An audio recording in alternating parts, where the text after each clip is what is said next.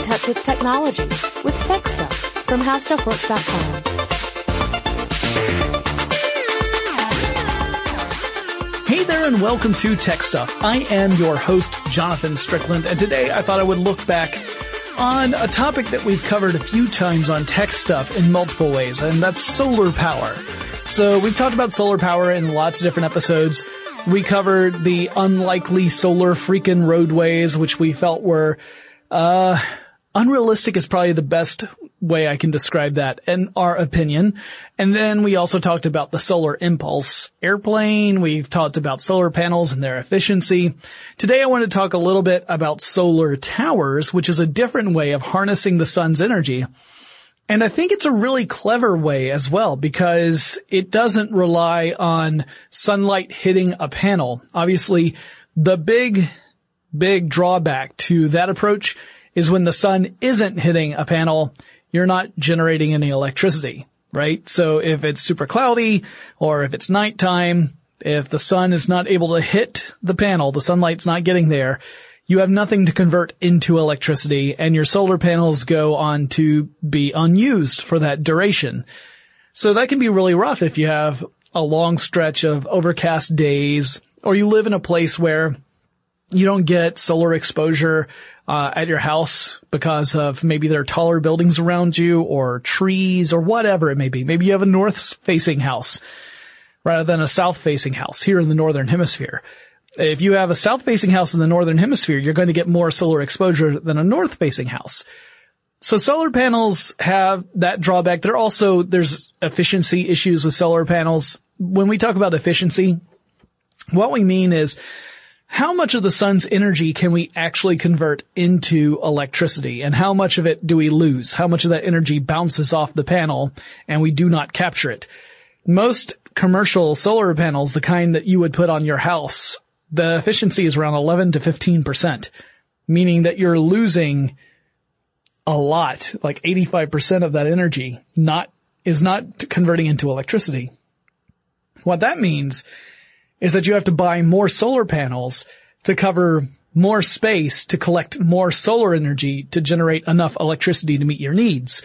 Uh, obviously, if solar panels were 100% efficient, which is impossible, by the way, physically impossible, people have proved it with math, then if you, if it were 100% efficient, you wouldn't need as many solar panels in order to do what you need to do. That's just not the case in reality.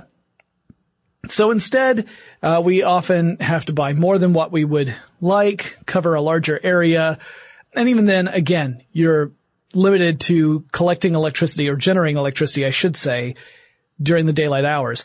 And electricity also is a use it or lose it kind of thing, meaning that if you don't have an immediate use for that electricity and you don't have a way to store it, you lose that electricity. You have to use it when it's generated.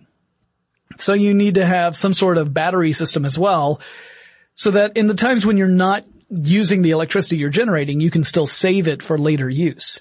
And until recently, batteries have been really expensive for the home, but Tesla's Powerwall has kind of led a revolution in that space. And we're starting to see more affordable versions of batteries hit the home market.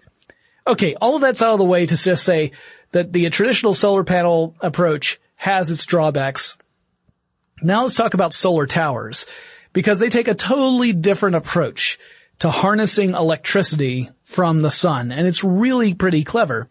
And they can harness electricity or they can generate electricity day or night. So you might wonder, well, how is that possible when, when the earth rotates so that the sun is no longer shining on a solar tower?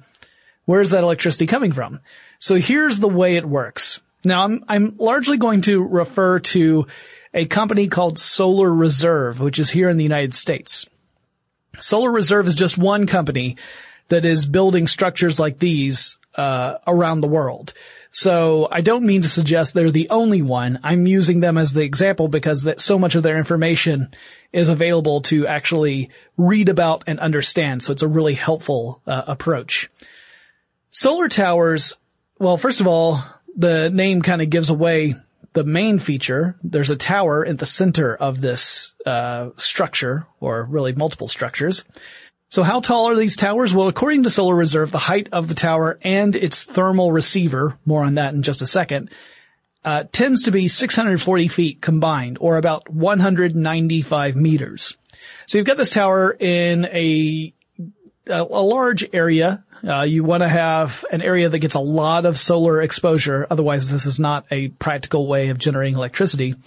So imagine like a desert, nice flat desert, lots of sunlight hitting that desert every typical day. And you have a tall tower with a receiver on the top of it. Now that receiver is actually a series of dark panels. And these aren't solar panels, not in the way that you would put on top of your house. They are not converting sunlight into electricity directly. Rather, they are panels that transfer thermal energy. In other words, they're all about transmitting heat. So these panels uh, have 66 thin wall straight tubes in them. Those tubes are designed to conduct heat from the outside to the inside of that tower. And the tubes are made out of a steel alloy that's covered in a high absorptivity black coating to maximize the amount of energy the panel can absorb. So you've got sunlight shining on this tower. Well, how is that enough to generate electricity? On its own, it's not. In fact, what you end up doing is surrounding the tower with mirrors. Now, Solar Reserve uses mirrors that they call heliostats. These heliostats are mounted on uh, arms essentially that allow them to track the motion of the sun. That way the mirrors maintain the ideal angle to uh, to reflect the sun's light directly toward the top of that tower at that receiving point of the tower on those panels. And we're talking about a lot of mirrors. Uh, Solar Reserve has one area, uh, it's called uh, the Crescent Dunes. That's their, their, um, tower that they have in the U.S. And the Crescent Dunes tower is surrounded by more than 10,000 mirrors covering a 1500 acre field. So this is a big operation. You've got to have a lot of open land for this to work. That's obviously one of the uh, potential drawbacks, right? That you need a place that's going to have a lot of solar exposure and you need to have enough space to make it make sense. But assuming you have both of those things, you can do something pretty incredible. So what these mirrors do is direct that sunlight up at those dark panels I was talking about. Remember I mentioned there were 14. These 14 panels are divided up into two groups of seven. Uh, each group of seven represents kind of a circuit. And that circuit is not for electricity. It's rather for a circuit of pipes that are circulating liquid salts. So liquid salts are pretty cool, uh, which is a weird way of putting it when you're talking about thermal energy. But liquid salts can hold on to more heat than water can and uh, can remain in liquid form. So in other words, they don't vaporize into steam. And what Solar Reserve does is it pumps around 5,800 gallons of liquid salts per minute through the receiver circuits that run back and forth across the inside of these black panels. So imagine you've got this really tall tower. At the top of the tower, you have these 14 dark panels and then let's just take seven on one side. You've got seven of those dark panels on one side. On the inside of those panels, you would see this crisscrossing of a pipe that is circulating liquid salts through the pipe. Heat from the outside comes into the tower and it begins to heat those liquid salts running through that circuit. It's a simple heat transfer. And if you've listened to our podcasts about things like refrigerators and air conditioners, you know about, you know, how this, what the principles are, how, how this is based. Same basic thing. You want to give as much surface area, you know, you want to, you want to dedicate as much surface area as you can to heat and have the liquid salts cross over as much of that surface area as is possible to heat up the liquid salts. As the liquid salts move through the circuit, they become molten. So incredibly high temperatures. So the low side of the temperatures for these liquid salts is 550 degrees Fahrenheit or 288 degrees Celsius. That's the low end. That's, that's the chilly side. If you want to talk about how hot they get, they can get up to 1050 degrees Fahrenheit or 566 degrees Celsius. That's really impressive. And so you've got this massive amount of stored thermal energy. It's all inside the molten salts. So you've got a lot of heat stored up. What good is heat? Well, you can use heat to do the same thing that is done in power plants all over the world. You use heat to turn water into steam, and you use the steam to turn a turbine, which generates electricity. It's an incredibly simple idea. It's the basis of almost every other type of power plant, with the exception of things like solar panels that are used in solar farms. Like a, that, that's generating electricity straight from sunlight as opposed to using uh, that electricity to somehow turn water into steam. That would be ridiculous. You would lose way too much energy in that approach. But things like coal-fired plants, even nuclear power plants, you're talking about generating electricity by heating up water into steam and using that steam to turn a turbine to do work. And that turbine ends up being an electric generator and you get electricity from that. So the, the purpose of the solar tower is really just to collect heat. That's it. It's not doing anything magical. It's just generating tons and tons of heat. I know that tons is not really a, a unit when it comes to heat or temperature, but you understand what I mean. It creates an enormous amount of heat and the molten salts then go into a big storage tank. And it's pretty cool because that storage tank uh, ends up being a, a way of holding on to the heat for a long time. According to Solar Reserve, the company says that the molten salt only loses one degree of Fahrenheit or about 0.555, et cetera, et cetera, degrees Celsius in heat per day.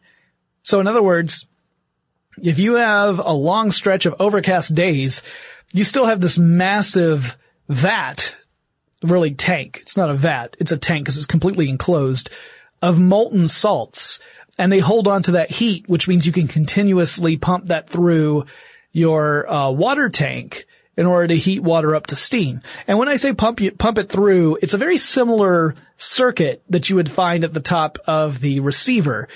The uh, the molten salts don't mix with the water. Instead, you have a pipe that runs through the water tank the molten salts run through the pipe and transfer some of their heat to the water through the material of the pipe itself. So you're not letting the molten salts and the water mix together. That would be ridiculous. Instead, you're having the molten salts move through a pathway, and as they move through that pathway, they heat up the water. The water turns to steam, turns the turbine, then the steam goes through a condenser to condense the steam back into water, and it goes back into the water tank. So once you use the molten salts to transfer some of this heat, they, they've lost that thermal energy. They're now moving into a different tank. Uh, it's a tank to pump the liquid salts back up into the top of the tower. So the neat thing with this system is that you can use it to deliver electricity day or night. You've got so much stored heat. After you get the system up and running and it's generated enough molten salt, like it's created enough molten salt through this process to allow this to happen, you can deliver electricity on demand 24 hours a day. And that's how all power plants work. They deliver electricity on demand. They're not uh, set to a certain level and then if you don't meet that level, they, you know, just that electricity goes to waste they base it upon what the current demand, and I don't mean that as a pun, but it came out that way. Chris would be so proud. They don't, they respond to whatever the, the demand is at that time to produce the amount of electricity needed. So, super interesting way of doing this by using the sun as an energy source to create the heat needed to turn water into steam and turn a turbine as opposed to a fossil fuel like coal or oil, or a nuclear fuel in the case of nuclear fusion. Now, if we ever, or uh, fission, I should say, nuclear fission, I know all of you are ready to write in, and you should be, because that was a silly mistake I made. Nuclear fusion, if we ever crack that nut, solar towers may seem quaint in comparison, but that's a very difficult problem in physics to, to solve, so we're still waiting on that. So the neat thing about this, obviously, is that if you do have that amount of space, you can really offset a lot of a community's electricity needs with a solar tower. And uh, the company thinks that the lifespan of these solar towers is somewhere in the area of about 30 years. Uh, meaning that after 30 years, we would have to start to replace parts because just of wear and tear, or they, they would not be as, uh, uh, efficient as they had previously been. So, for example, those panels, if the panels become less efficient at transferring heat over time, you would definitely want to replace them because you would be transferring less heat to generate your, your molten salts would be at a lower temperature. It would require more of them to turn water into steam. It would become less efficient overall. So you have to make sure that uh, you all the parts are working. Very, there are very few moving parts, which is awesome but you have to make sure they're working throughout the lifetime of the facility and then obviously replace parts as needed. So the question then becomes, does it make financial sense to switch over to using solar towers at least to offset electricity generation in a particular area? To answer that question, you have to look at a lot of different factors and it is way more complicated than just a simple yes or no. For one thing, uh, how much solar exposure is the area getting? Obviously, if you're not getting a lot, then that's not going to be a good choice for solar towers, uh, or a good place to put a solar tower, I should say. Uh, also, not just where and, and, you know, what time of year do you get solar exposure? Those would be two big things, but how much does electricity cost in that region already? And the reason why you have to ask that question is if you were to provide electricity through the solar reserve system, would it make financial sense to make that switch? If coal is incredibly cheap in the area, then financially, it might make more sense to stick with coal, even though we all know there are big environmental drawbacks to using coal. You create a lot of fossil fuels. You have a big carbon footprint that way. But it's hard to argue with the dollar cost of energy. If that dollar cost is higher with solar reserve, that's a tough sell because not everyone's willing to spend more money to keep their homes, uh, uh, you know, supplied with electricity just so that they have a lower carbon footprint with the electricity generation. It's just the, the truth of the matter. And some people don't have the money to afford the luxury, obviously. Now, if solar reserve is able to be significantly less expensive than whatever the alternatives are, that's a huge win for solar towers. So it, it's a lot of different questions along those lines. Uh, obviously there are other questions to ask, like what is the carbon footprint of actually building the solar tower? But I would argue that whatever it is, it probably is significantly less than the carbon footprint produced over the lifetime of a coal plant or a gas plant or oil plant. Um, I think that's pretty, a pretty fair assumption, but it still could be a very large upfront, uh, carbon footprint creation there. So that's kind of the approach that I wanted to talk about, this idea of being able to generate electricity 24 hours a day using sun power without it being a solar panel. And I thought it was a really cool uh, approach to that, something that could really get around a tricky problem with solar power. Because uh, I, I know a lot of critics point out, hey, if the sun's not shining, then you're not making electricity. Well, that's true with your traditional solar panels, but not with solar towers, assuming that you don't enter into some cataclysmic event where you've got crazy overcast skies for a really long time. In which case, if we do have that, we're going to have other problems besides where we get our electricity. Um, oh, and you might want to know how much electricity can one of these facilities generate. It would be good for me to tell you that. So Solar Reserve says that depending on the plant design, it can generate between 50 and 200 megawatts of electricity. And one megawatt is enough power to supply around a thousand homes. So you're talking about with one solar tower facility between 50,000 and 200,000 homes. Obviously, there are a lot of cities that are bigger than that. And in order to supply the electricity for those cities, you would need multiple solar tower facilities to, to do that. Uh, and again, that's another question is where would this be most appropriate? Obviously, a lot of desert towns that have medium to small populations, this would be an amazing approach to generating electricity. But it might not work for some place like New York City for multiple reasons. The population size, the lack of land to dedicate to solar power. Obviously, that's another issue is that if you are going to dedicate land to a solar tower facility, you're not able to use that land for other stuff at least not easily. So that's another consideration, obviously. You don't want to end up going to a place where you're dedicating land that could be otherwise used for a more productive purpose. Uh, possibly not energy related. It might be food related or water or something along those lines. So a lot of things to take into consideration, but I think it's a very elegant approach to generating electricity in a, using a renewable resource, the sun's energy, and very low impact to the environment. The molten salts are inert. They're not dangerous. Uh, I mean, they're obviously dangerous in their temperature. You would not want to touch them while they're at 1050 degrees Fahrenheit, but they're not uh, dangerous to the environment. Uh, and these, again, the the systems are separate. The water system and the salt system are separate from each other.